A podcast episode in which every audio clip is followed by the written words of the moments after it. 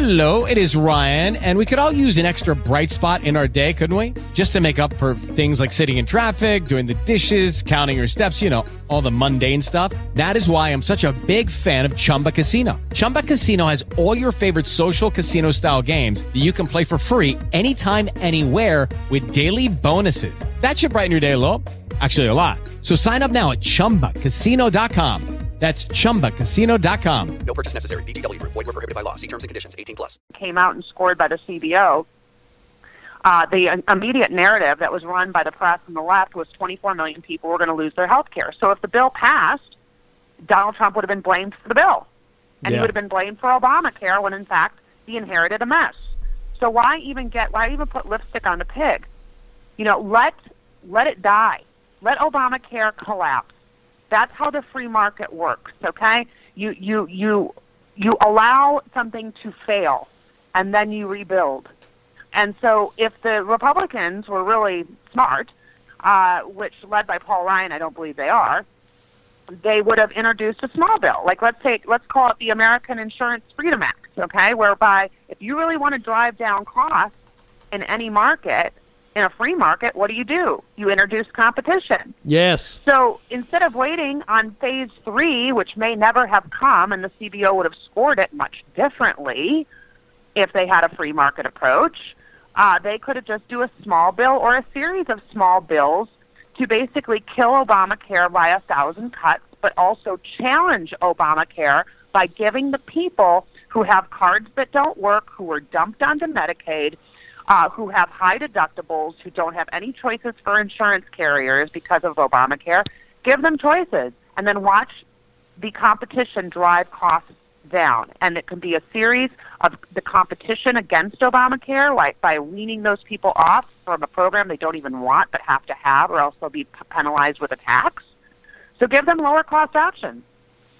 And so I don't understand why the, the Republicans have made this process so incredibly complicated. When we own the executive branch and the Congress, we own the purse. They can really do legislatively what exact what they want to do, and plenty of Democrats have been open to the idea of opening the market to competition. So this could be a bipartisan bill, and it could pass, but it would certainly pass with the members in our House and, and our Senate. Well, Who doesn't want Who doesn't want competition if you're a Republican? See- if you don't want competition and you're a Republican, then you're a lobbyist hat. Well. What what do you make of uh, Donald Trump's recent uh, reaching out to the to the Democrats and, and things like that?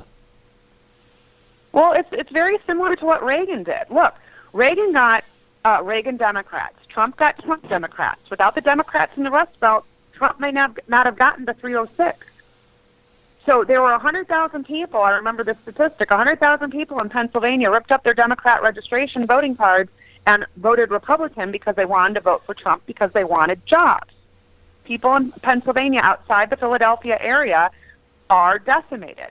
They're all working at part-time jobs. Their coal jobs have left. The industry jobs have left. So these Rust Belt workers simply want choices. They want the government to out of their lives. They want to be left alone. And the Democrats that that are in these districts have a, a big incentive to go along with Trump's plans, uh, especially when it comes to job relation or tax relation or Obamacare, because the Rust Belt didn't like Obamacare. They didn't want Obamacare. They liked their doctor and wanted to keep their doctor, and many of them were crushed. You know, we have to remember Obamacare was not about health care. It was number one designed to fail, but number two, the largest tax increase passed on the American people, trillion dollar tax increase, on top of all the other taxes. So, you know, for Trump reaching out to Democrats, I have no problem with that. You know, and, and, and if they want to look like heroes then and get reelected, well then they better jump on the Trump train. If they want to look like um right, if they want to look like uh the status quo and if they want to hitch their wagon to the failing policies of Barack Obama, by all means go ahead, but that's a huge risk. We've got Megan Barth with us this week here on our big broadcast, and uh, as we wrap up here with you, Megan, where where where, where do you see uh, some of the different things going in Washington as far as healthcare and things of that nature? Because I know that you work with a lot of different contributors on the website and everything else, and there's a lot of varying opinions out there. There's definitely a lot of varying opinions, and that's what you know makes the political argument so great. You know, conservatism is a sharing of ideas. It's not necessarily an ideology, but it's found, founded principally in the free market uh, and in the freedom of the individual and in smaller government. Um, and so, you know, these types of principles need to be carried through, and no matter what bill, and the bill doesn't have to be 200 pages long, and God knows it doesn't need to be 3,000 pages long. But if you want to start getting stuff done, pass smaller bills. That's what I would like to see. Here's an example. In California, I had a couple insurance carriers to choose from. I have since moved, but when I lived there, I had to buy into a risk pool, like all of us do. That's what you do when you buy insurance plans. It's all based on a risk pool. Different states have different uh, risks. So, according to my risk pool, I had to pay for a sex change operation that I was never going to use. My intent is never to become Michael. I want to stay Megan. so, you know, these are the types. Yeah, if if states want to run their risk pools like that, by all means, go right ahead. But get federal government out of it, and then introduce competition. And so, through tax cuts, whether it's tax cuts, health care, uh, the the wall, security, you know, piece by piece, incrementally start fundamentally transforming this country, really, back to the design of which government was founded. Well, we're going to leave it there. Megan, I appreciate you being with us today. And uh, th- thanks for coming on the broadcast and educating us. I appreciate it a lot. Well, anytime, anytime. Very happy to do so. Thanks so much. Appreciate it. Have yourself a wonderful day. Megan Barth with us today. It was a uh, kind of a kind of a hell of a deal. She just slammed the phone.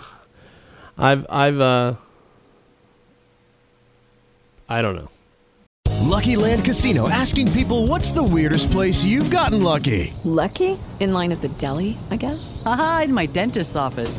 More than once, actually. Do I have to say? Yes, you do. In the car before my kids' PTA meeting. Really? Yes. Excuse me, what's the weirdest place you've gotten lucky? I never win and tell. Well, there you have it. You can get lucky anywhere playing at LuckyLandSlots.com. Play for free right now. Are you feeling lucky? No purchase necessary. Void where prohibited by law. 18 plus. Terms and conditions apply. See website for details.